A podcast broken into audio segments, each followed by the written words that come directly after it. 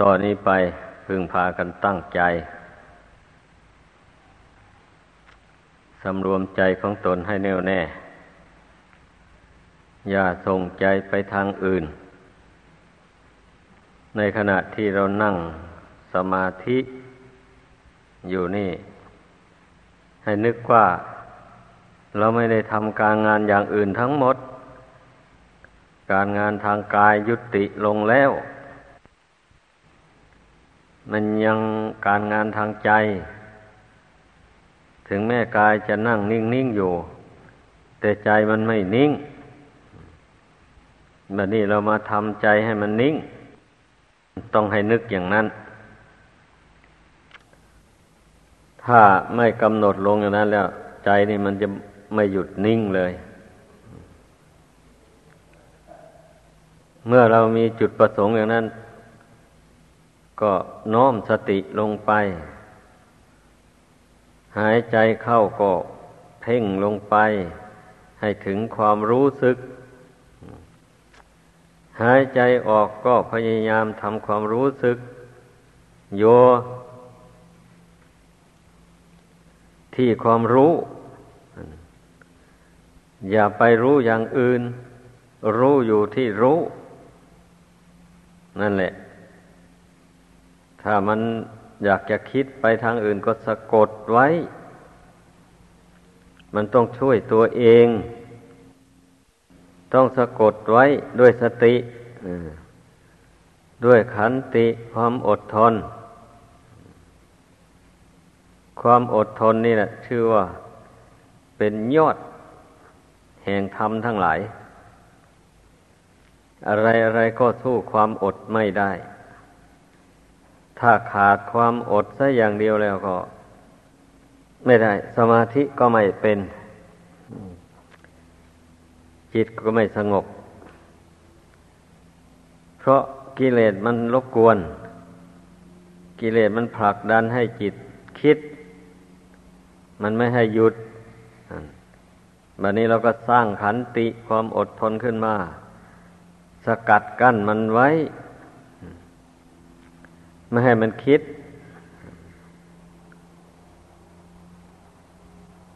ความคิดนี่มันเป็น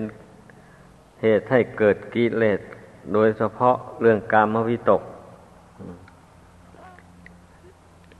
มันชอบคิดไปในทางความรักความใคร่นั่นแหละ เพราะนั้นเราต้องรู้ตัว หรือถ้าไม่คิดไปในทางความรัก มันก็คิดไปในทางความชัง มันท่องเที่ยวอยู่นี่แหละ จิตใจอันนี้นะเราต้องรู้ทางเดินของจิต เมื่อรู้ตัวอย่างนี้แล้ว แล้วก็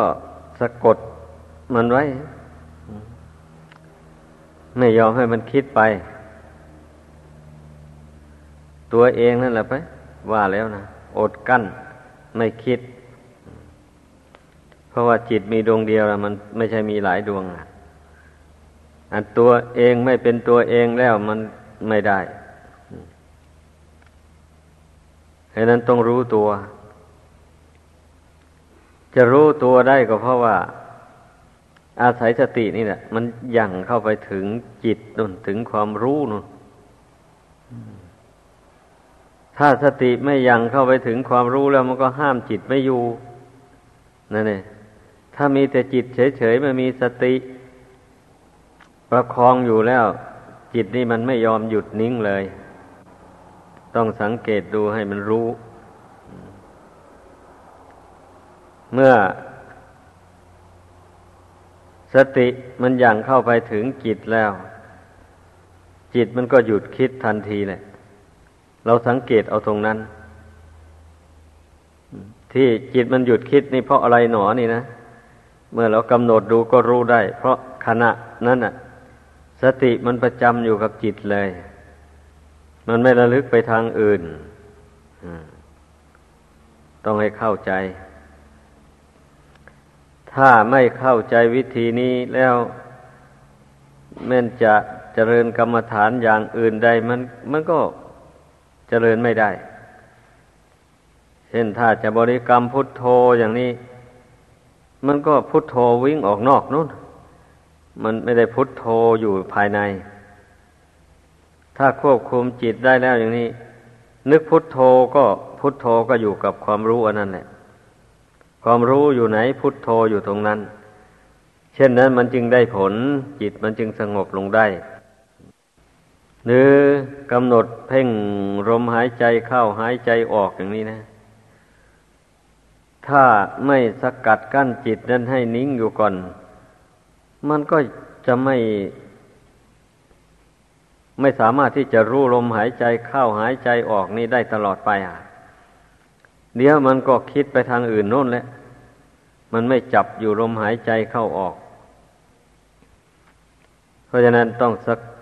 กัดกั้นความคิดความนึกทั้งหลายไว้ให้ได้ ต้องสู้กันกับกิเลสให้นึกว่าเราต่อสู้นะ การภาวนานี่นะพูดกันตรงๆนะ เราทำพิธีต่อสู้กับกิเลสหวังว่าที่จะเอาชนะกิเลสไม่ใช่อย่างอื่นได้ ทีนี้ถ้าหากว่าบุคคลไม่ภาวนาแล้ว ปล่อยจิตให้เลื่อนลอยไปตามกระแสของกิเลสนั้นกิเลสมันก็ไม่คุกคามจิตใจเท่าไรแล้ววันนี้ เพราะว่าไปตามอำนาจอำนาจของมันแล้วมันก็ปล่อยให้จิตเป็นอิสระแล้วคิดไป เรื่อยเปื่อยไปอย่างนั้นแหละแล้วก็ถือว่าตัวสบายนี่บางคนนะ ถือว่าตัวสบายได้คิดเพลินไปแล้วก็นึกว่าสบาย นึกว่าใจตนไม่เป็นอะไร แท้ที่จริงแล้ว นั่นแหละ มันกำลังเดินทางไปหาความทุกข์ ความเดือดร้อนใจ ทีแรกนี่มันมันไม่ทุกข์ใจจริงเนี่ยไปไปแล้วนะเมื่อกิเลสอันนี้มันเพาะตัวกันเข้า มีกำลังมากเข้าไปแล้ว มันก็เผาจิตให้ร้อนแล้ววันนี้นะอ่ามันเป็นอย่างนั้น เพราะฉะนั้นน่ะ ก็จึงอาศัยความอดกั้นทนทานนี่นะก่อนอื่นนะเป็นหลักเลย ต่อจากนั้นไป เรากำหนดลมหายใจเข้าหายใจออก มันก็ต่อเนื่องกันไปได้ มันก็ไม่เผลอ หรือถ้าจะบริกรรมพุทโธอย่างนี้ พุทโธมันก็ต่อเนื่องกันไป ไม่ขาดสาย อันนี้เป็นวิธีเบื้องต้น ที่เราจะต้องทำใจให้สงบ ต้องทำลงไปจริง ๆทำเล่นไม่ได้เรื่องสะกดจิตให้อยู่ภายในนี่นะสำคัญนะ ถ้าใครสะกดจิตให้อยู่ภายในไม่ได้แล้วทำยังไงใจมันก็ไม่รวมลง ไม่สงบ เพียงสกัดจิตให้ตั้งอยู่ภายในนี่ ยังไม่ใช่สมาธินะยัง แต่แต่ว่าเป็นบทบาทเบื้องต้น ทีนี้ จิตที่มันเคยยึดถืออารมณ์ต่าง ๆ ไว้แต่ก่อนนู่นนะ อาศัยตปะธรรมคือความอดทนอดกั้น อาศัยสติประกอบเข้าไป จิตมันไม่อ่อนแอมันเข้มแข็งแล้วมันไม่คิดส่งไปทางอื่นแล้ว มันก็หยุดนิ่งอยู่ภายในนี่ ทับกิเลสหรืออารมณ์ต่าง ๆ ที่จิตมันยึดถือไว้นั่นนะกิเลสตอนนั้นมันทนอยู่ไม่ได้ มันก็ถอนตัวออกไป หรือว่าอารมณ์ต่าง ๆ ที่มันค้างอยู่ในจิตมันก็ระงงับไป ถอนไป เพราะว่าจิตไม่ส่งเสริมมันพออารมณ์ต่าง ๆ เหล่านั้นถอนออกไปแล้ว มันจะเกิดความรู้สึกเบาขึ้นมา ไม่อึดอัด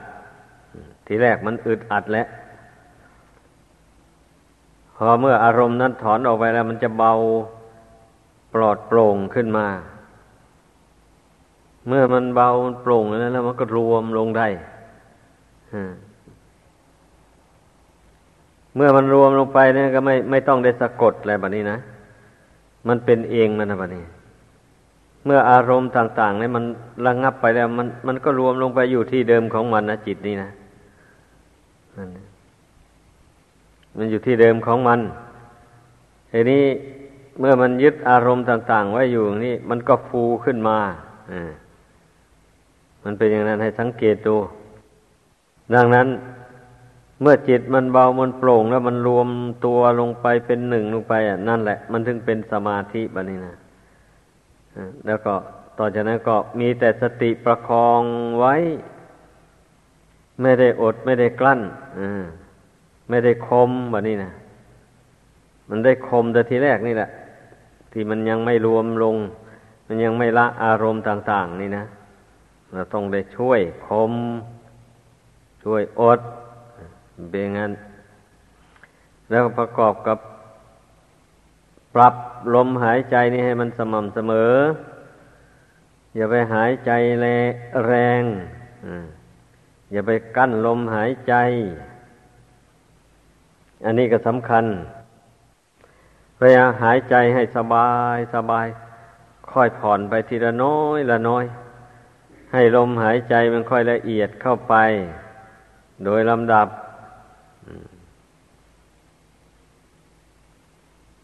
อันนี้นับว่าเป็นกรรมวิธีสำหรับฝึกใจให้เป็นสมาธิ คือให้ตั้งมั่น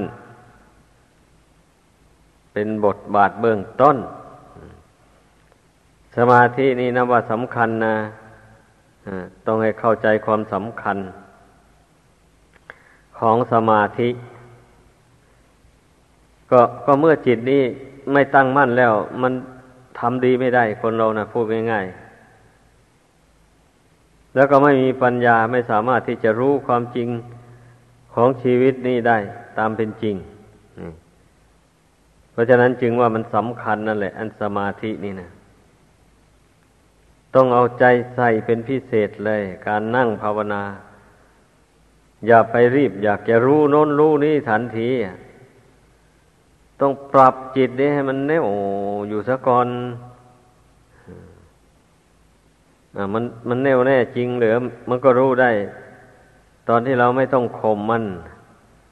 ไม่ต้องอดกั้นอะไร มันก็อยู่ได้โดยลำพัง เพียงแต่ปรับลมหายใจเข้าหายใจออกให้มัน ค่อยละเอียดเข้าไปละเอียดเข้าไปอย่างนี้นะนั่นก็รู้ได้แล้วว่าจิตมันตั้งลงแล้ววันนี้นะและอีกอย่างหนึ่งมันรู้สึกอิ่มต่ออารมณ์ อิ่มต่อความคิดต่างๆลักษณะของจิตที่มันรวมลงเป็นสมาธินะ มันไม่อยากคิดไปไหน มันเบื่อ มองเห็นว่าการคิดเลื่อยเปื่อยไปอย่างนั้น ไม่มีความสุข ไอความที่จิตนิ่งอยู่พร้อมด้วยสตินี่ อันนี้มันสุขสบายมาก ไม่มีกังวลอะไร จิตใจนี่ถ้ามันไม่มีกังวลอะไรแล้ว มันก็สบาย ที่มันไม่สบายนั่นเพราะมันกังวล ห่วงหน้า ห่วงหลังนุ่นนุ่นนี่นี่อยู่นั่นแหละนี่ เมื่อเมื่อเป็นอยู่เช่นนั้นแล้วก็หาความสุขไม่ได้ ฉะนั้นให้พากันรู้จักความสุขที่แท้จริงเนี่ย มันอยู่ที่ทำใจสงบลงนั่น แต่ว่ามันมันก็แท้จริงไปชั่วคราวก่อน เพราะว่าสมาธินี่เมื่อไปไปแล้วมันมันรู้สึกถอนได้ ทีนี้เมื่อสมาธิมันถอน ออกมาก็ต้องเจริญปัญญาต่อ คือว่ามันมันต้องการอยากรู้นั่น อยากรู้ความจริงของชีวิต นี่ เมื่อจิตมันสงบลงไปแล้ว เมื่อมันต้องการอย่างนั้นแล้วก็เอาอะไรบ้านี้ พิจารณากัน การพิจารณาอะไรก็ต้องพิจารณาอยู่ในความสงบนั่นแหละ อยู่ในปัจจุบันนั่นนะอยู่ในอยู่ในความรู้อันนั้นแหละ ไม่ใช่ไม่ใช่ส่งจิตออกคิดส่งออกไปข้างนอกนู่น ไม่ใช่นะ ถ้าแบบวิธีหนึ่งกับวิธีเพ่งกสินวิธีเพ่งกสินนี่มันทำได้ยากคนไม่สามารถจริง ๆทำไม่ได้ ต้องเพ่งเอาจริงๆเพ่งวัตถุใดหนึ่งภายนอก เมื่อมันติดตาติดใจแล้วก็ จึงค่อยน้อมนิมิตอันนั้นเข้ามาภายใน ให้มันมากระจังอยู่ภายในนี่ ถ้าไม่เพ่งกสินอย่างนั้น ก็ไม่จำเป็นต้องเพ่งออกไปนอก พยายามเพ่งอยู่ภายใน ให้มันกระจังอยู่ภายในนี่ถ้ามันกระจ่างอยู่ภายในนี่มันก็เห็นอวัยวะร่างกาย ส่วนใดส่วนหนึ่ง หรือว่าหลายส่วน เพราะว่า จิตนี่เมื่อมันมัวหมอง อยู่ด้วยกิเลสอารมณ์ต่าง ๆ แล้วมันแม้จะอาศัยอยู่ในร่างกายอันนี้มันก็ไม่สามารถจะเห็นกายอันนี้ได้ เพราะฉะนั้นน่ะพระพุทธเจ้าจึงสอนให้เพ่งอยู่ภายในนั่นแหละเพ่งไปเพ่งมาอารมณ์ ที่ใจมันยึดถือไว้นะมันระงงับไปแล้วจิตก็ผ่องใสขึ้นมาเป็นอย่างนั้น เมื่อจิตทองใสแล้ว เราจะนึกดูอวัยวะร่างกาย ภายในนี่ส่วนใดส่วนหนึ่งก็เห็นได้ หรือว่าระลึกดูหลายส่วนก็เห็นได้ พอนึกเท่านี้แหละ ภาพของอวัยวะส่วนนั้นก็จะปรากฏทันที ช่นนึกถึงกระดูกสันหลังอย่างนี้นะ กับซี่โครงอย่างนี้ กระดูกสันหลังกับซี่โครงก็จะปรากฏนะ คือว่าภาพของกระดูกสันหลัง และภาพของกระดูกซี่โครงจะปรากฏในใจ ให้ใจได้เห็นแต่กระดูกซี่โครงกับซี่โครงนั่นกับโครงกระดูกนั่นแหละ มันเห็นได้อย่างนั้นแล้ว มันก็เพ่งอยู่นั่น เพ่งพินิษได้แบบนี้นะเออ คนเรานี่ เมื่อตายลงไปจิตวิญญาณออกจากร่างนี้แล้ว ถ้าไม่เผานะ ทิ้งไว้บนดินนี่ เนื้อหนังมังสาในเลือด เนื้ออันใดก็เปื่อยเน่าละลายออกไป หรือไม่ฉะนั้นก็มีสัตว์อื่นมา กัดมากินไป เช่นพวกสุนัขพวกกา พวกแรงต่างๆหมดนั่นแหละมันมาจิกกินไป มันก็หมดไปหมดไปในที่สุดก็เหลืออยู่แต่ร่างกระดูก เท่านี้เองก็เพ่งดู แล้วก็สอนตนอยู่ในนั้นแหละ นี่ดูสิ คนเราเนี่ย แต่เมื่อบุญกรรมยังหล่อเลี้ยงชีวิตนี้อยู่ ร่างอันนี้มันก็ยังไม่แตกกระจกระจายอดตัดจากกันพอหมดบุญหมดกรรมที่หล่อเลี้ยง อุปถัมภ์บำรุงรูปกายอันนี้ไว้แล้ว ร่างกายอันนี้มันก็เป็นอย่างเงี้ย ผลสุดท้ายก็เหลือแต่โครงกระดูกเท่านี้ฉะไหนล่ะจึงไปหลงรักหลงชังนักหนา หมยจึงฉะไหนจึงไปปรารถนายิ่งนักก็สอนตนเข้าไปอย่างนี้ อันนี้ท่านเรียกว่าปัญญาสอนจิตเข้าใจ เมื่อเมื่อใจเป็นสมาธิแล้วมันถ้าเกิดอุบายขึ้นอย่างว่านี่แหละถ้าใจยังไม่เป็นสมาธิแล้วอุบายต่าง ๆ นี่ไม่เกิดแล้ว เมื่ออุบายมันเกิดมาแล้วมันก็มาสอนจิตนี่ จิตนี่ก็ได้นิพพิทาความเบื่อหน่าย ในร่างกายอันนี้ จะไม่เบื่อหน่ายยังไงเล่า ก็มาอาศัยอยู่ในของไม่เที่ยง หมายเอาดวงกิจนี่แหละมาอาศัยอยู่ใน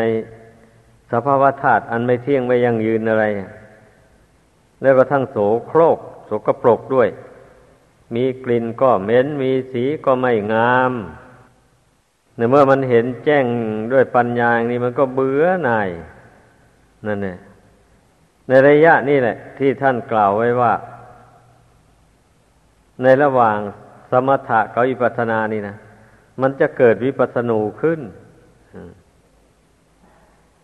คือบางทีมันก็มันจะเกิดเป็นภาพมาหลอกหลอน เข้าไปให้เกิด ความเห็นเคลื่อนคาดจากความเป็นจริงไป คือว่ามันจะเกิดความรู้ความเห็นขึ้นแปลกๆต่าง ๆขึ้นมาหรือไม่ใช่ก็เกิดสีเกิดแสงอะไรแวววาวขึ้นมาทำให้เกิดความปลื้มใจ แล้วก็สำคัญว่าตนได้บรรลุธรรมอันวิเศษพอไปเห็นแสงเห็นสี ต่างๆหมดนั้นขึ้นมาแล้วนึกว่าเป็นแสงธรรมสีธรรมอันวิเศษ นั่นนี่ อันนี้แหละ มันมันที่ท่านเรียกว่าวิปลาสนะ ให้เข้าใจ ถ้ารู้เท่าแล้ว ไม่เป็นไรอะถ้ามันเกิดเป็นแสงสว่างเป็นสีเขียวสีขาว สีแดงอะไรขึ้นมาก็ตามนะถ้าหากว่า รู้เท่า ว่ามันเป็นเพียงแค่นิมิต ไม่ใช่ธรรมของจริงอย่างนี้เมื่อรู้เท่านี้นะเราเราก็ไม่ใส่ใจไม่ยินดีไม่ยินร้ายกับมัน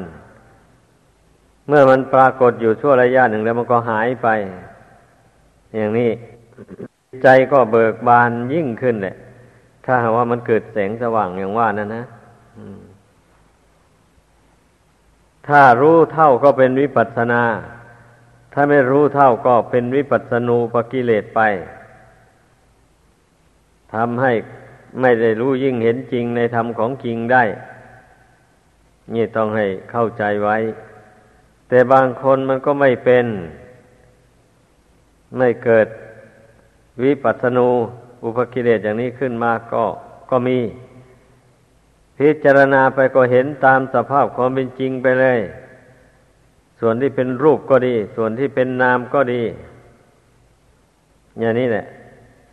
ส่วนที่เป็นรูปมันก็มีการแตกดับไปเป็นธรรมดา อย่างนั้นแหละ ส่วนที่เป็นนามธรรม มันก็เกิดดับเกิดดับอยู่กับจิตนี่แหละ เพราะนามธรรมมันเป็นอาการของจิต เกิดขึ้นที่จิตนี้เองนะจิตไปสัมผัสกับร่างกายอันนี้แล้ว ก็เกิดเวทนาเกิดสัญญาเกิดสังขารเกิดวิญญาณขึ้นมา มันเป็นอย่างนั้น ทีนี้ท่านกล่าวไว้ว่าเมื่อรูปแตกน้ำก็ดับมันก็เป็นความจริงนะเมื่อรูปอันนี้รูปกายอันนี้มันใช้การไม่ได้แล้วมันธาตุสี่นี่มันแตกสามัคคีกันลงไปแล้ววันนี้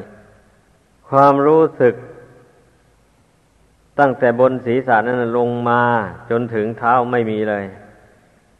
ว่าเมื่อจิตยังไม่ถอนออกจากร่างนี้ มันก็จะไปรู้สึกอยู่แต่ในหน้าอกเท่านั้นแหละพอจิตนี้ออกจากร่างนี้แล้ว ความรู้สึกก็หายหมดออย่างนี้นะ ดังนั้นน่ะ ก็ต้องกำหนดรู้ว่านามธรรมนี่ เมื่อมันรูปมีอยู่ก็อาศัยรูปอยู่ พอรูปนี่มันแตกสลายลงนามธรรมมันก็ดับไปตามกัน วิปัสสนาญาณต้องกำหนดรู้ความเกิดความดับของรูปของนามอย่างนี้ ต้องรู้อย่างนี้แล้ว มันก็ไม่หลงไม่ไหล เรียกว่า ละเสียได้ซึ่งอัตตานุทิฏฐิ ความที่เห็นว่าขันห้านี่เป็นตัวเป็นตนเป็นเราเป็นเขา ก็ระงับไป เรียกว่าความเห็นอย่างนั้นมันก็ดับไป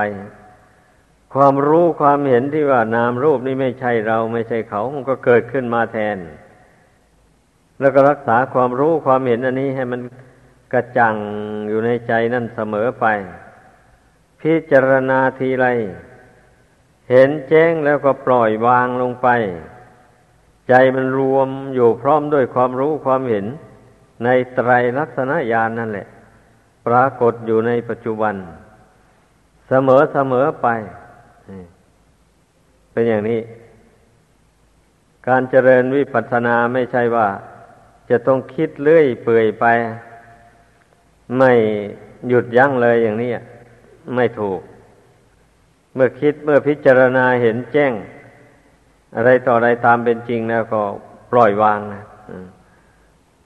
ปล่อยวางแล้วจิตก็รวมอยู่ในปัจจุบันนี่พร้อมด้วยงานความรู้อย่างว่านั่นแหละ ทีนี้เมื่อมันรวมอยู่นั่นแล้วเห็นอะไรก็เห็นเป็นอนิจจังทุกขังอนัตตาไปหมดท่านจึงเรียกว่าไตรลักษณญาณนั่นแหละความรู้เรื่องอนิจจังทุกขังอนัตตามันไปรวมอยู่ที่จิตอย่างเดียวเท่านั้น อะไรมาปรากฏในมโนทวารนะก็เห็นเป็นอนิจจังทุกขังอนัตตาในขณะเดียวนั้นเลย ไม่ยืดยาดแล้ววันนี้นะเพราะฉะนั้นเมื่อ เข้าใจอย่างนี้แล้วก็ให้พึ่งพากันบำเพ็ญให้เป็นไป ในจิตของตน ดังแสดงมา